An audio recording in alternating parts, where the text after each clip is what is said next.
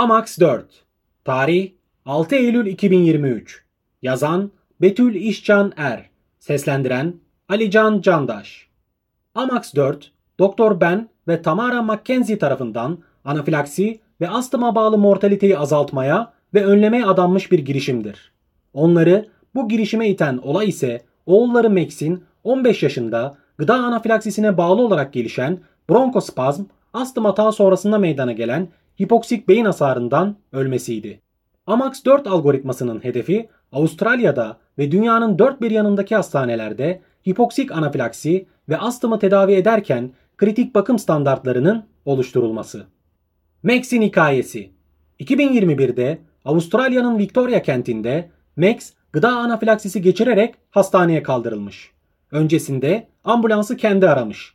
Geldiklerinde astım hata olduğunu düşünen sağlık ekibine anafilaksi geçirdiğini düşündüğünü gerekçeleriyle anlatmış. Arresten yirmi sekiz dakika önce göreve başlayalı henüz dört hafta olan paramedik ilk intramusküler adrenalin dozunu bundan on dakika sonra uygulamış. iki dakika sonra damar yolu açılmış.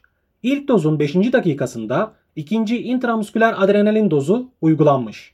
bir dakika sonra oda havasında oksijen satürasyonu yüzde seksenlere düşen Max'e iki nebül verilmiş. Ara ara verilen oksijen altında satürasyonu düzelmemiş. Ancak kısa kısa konuşabiliyormuş. Arreste on iki dakika kala ambulansa alınmış. Artık ajitasyon gelişen hastaya kesintisiz oksijen ve nebül başlanabilmesi sekiz dakika sürmüş.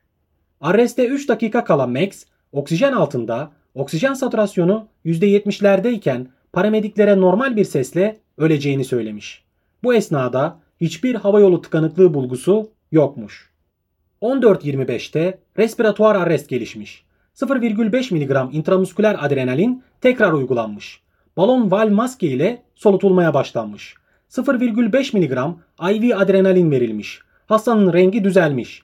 Aynı dakikada tam donanımlı Büyükşehir Hastanesi'ne vardığında kollarını hareket ettiriyormuş ve balon valv maske ile alana alınmış. Tam on beş dakika sonra on dört kırkta G K S üç ve yanıtsız görülmüş. sıfır virgül beş miligram intramusküler adrenalin ve midazolam uygulanmış. Bu sırada kalp tepe atımı dakikada yüz otuz, tansiyon arteriyel yüz altmış sekize seksen dokuz milimetre civa ve oksijen satürasyonu yüzde kırk üçmüş. Sonraki yedi dakika aspirasyon, mavi kod ekibinin çağrılması ve beş mikrogram bölü dakikadan adrenalin infüzyonuna başlanması ile geçmiş. on dört elli beşte kalp tepe atımı dakikada kırk dört iken kardiyak arreste gidiş görülünce entübasyon denenmiş. Başarısız olunmuş. iki dakika sonra Max'in hekim olan babası yanına gelmiş ve asistolide olduğunu anlamış. Rokuronyum uygulanmış. İkinci endotrakeal entübasyon denemesi de başarısız olmuş. Baba, ekip lideri rolüne geçerek cerrahi hava yolu açılmasına karar vermiş. iki dakika içerisinde cerrahi hava yolu uygulanmış. üç dakika sonra on beş sıfır beşte spontan dolaşım sağlanmış. Ancak toplamda on dakika kadar hipoksik asistolide kalmış olmuş. AMAX dört. En başından sonuna kadar sadece yaklaşık seksen dakika süren bu trajik hikayede çeşitli nedenlerle süreçte yaşanan aksaklıklar ve buna bağlı yetersiz acil sağlık hizmeti Max'in geri döndürülemez beyin hasarına maruz kalmasına ve sonunda hayatını kaybetmesine neden olmuş. Bu trajediyi yaşayan çift, acil ve kritik müdahalelerin dramatik sonuçlar doğurabildiği durumlardan olan anafilaksiye, klinisyenlerin doğru şekilde müdahale edebilmeleri için AMAX dördü geliştirmişler. AMAX dört, sağlık görevlileri, doktorlar ve hemşireler dahil olmak üzere kritik bakımla ilgilenen tüm profesyonellerin anafilaksi ve katastrofik hipoksik arrestlerin diğer nedenlerinin acil yönetimi için uzman bir bakım standardı sağlamayı amaçlıyor. Öncelikli amaç, klinisyenlerin astımı anafilakside ölüm için bir risk faktörü olarak kabul edebilmelerini, astımın dakikalar içinde kötüleşebileceğini, arrest öncesi tedaviyi nasıl optimize edebileceklerini anlamalarını ve bir AMAX dört algoritmasında rahatça kullanabilmelerini sağlamak. A. Adrenalin. Her otuz saniye ila on dakikada bir bir mikrogram bölü kilogram intravenöz puşe veya kardiyak arrest dozu. M. Muscle relaxant. İlk ve tek laringoskopi girişimi en iyi girişim olmalıdır. A. Airway endotrakeal tüp. Yüksek havayolu basınçlı başarılı oksijenlendirme. Maske ve L M A uygun değil. X. Extreme care. Ekstrem aşırı obstrüktif ventilasyon, ekstra bronkodülatörler gerektiğinde, ekstra vazopresör hacim gerektiğinde. X. Pneumotoraks. four minutes. Beyin hasarını önlemek için kesin hava yolu ve ventilasyona kadar en fazla dört dakika. Algoritmayı kimler kullanmalı? Bu algoritma endotrakeal entübasyon yapabilenler veya sağlık görevlileri, doktorlar ve hemşireler dahil entübasyon ekibinin bir parçası olan tüm profesyoneller için geçerlidir. Entübasyon yapmayan klinisyenlerin kritik astım, anafilaksi veya ciddi havayolu tıkanıklığı olan kişilerde başarısız olmadan önce ne kadar süreyle balon valv maske ventilasyonunun oksijen sağlayabileceğinin bilinmediğini anlamaları gerekir. En kıdemli kişi oksijenlendirme için her türlü çabayı göstermelidir. Özet olarak nelere dikkat etmeli ve üzerinde durmalıyız? Hipoksik beyin hasarına kadar geçen süre son derece kısadır ve hipoksik arrestte bu süre C P R ile uzatılamaz.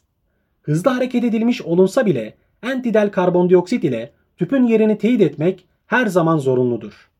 Anafilaksisi olan gençlerin çoğu bronkospazmdan, özellikle de en yaygın tetikleyici olan gıda alerjisinden ölür. İlaç ve zehir alerjisinde de bronkospazm ortaya çıkar ve ölüme neden olur. Bu algoritma tümünü kapsar. Bronkospazmı olan hastaların havayolu basınçları endotrakeal tüp dışında herhangi bir uygulama için çok yüksektir. Balon valv maske ve laringeal maske uygun değildir. İlk girişim en iyi girişim olmalıdır ve ilk girişim başarısız olursa cerrahi havayolu uygulanmalıdır. Aspirasyon riski yüksektir ve sonuçları felakettir. Entübasyon kaçınılmazdır. Hipoksik beyin hasarından önce uygulanmalıdır.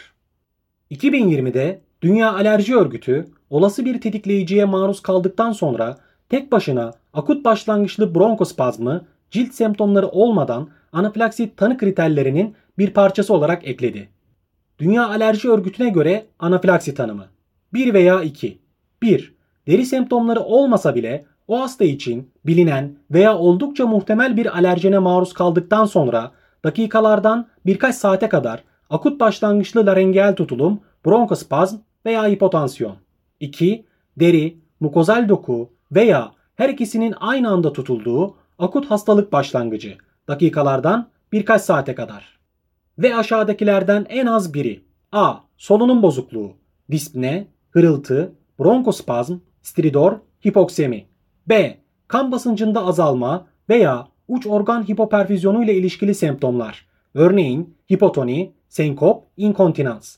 C. Şiddetli gastrointestinal semptomlar, örneğin şiddetli kramp şeklinde karın ağrısı, özellikle gıda dışı alerjenlere maruz kaldıktan sonra tekrarlayan kusma. Dinlediğiniz için teşekkürler.